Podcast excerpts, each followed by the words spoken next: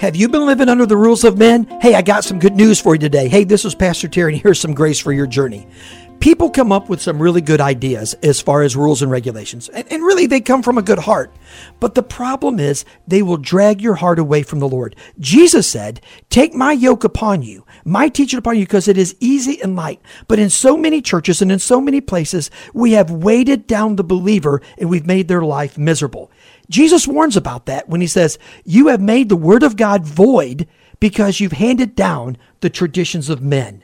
Traditions are great if they cause us to love God better, love God more, and advance the gospel more profoundly. But they're damaging when they strip us away from that. Love God, honor Him, and you'll find unbelievable grace for your journey.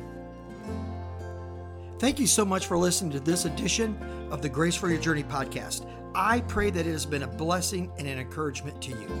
Pass it around if you think it would help somebody. And we look forward to you dropping by again for another episode of the Grace for Your Journey podcast.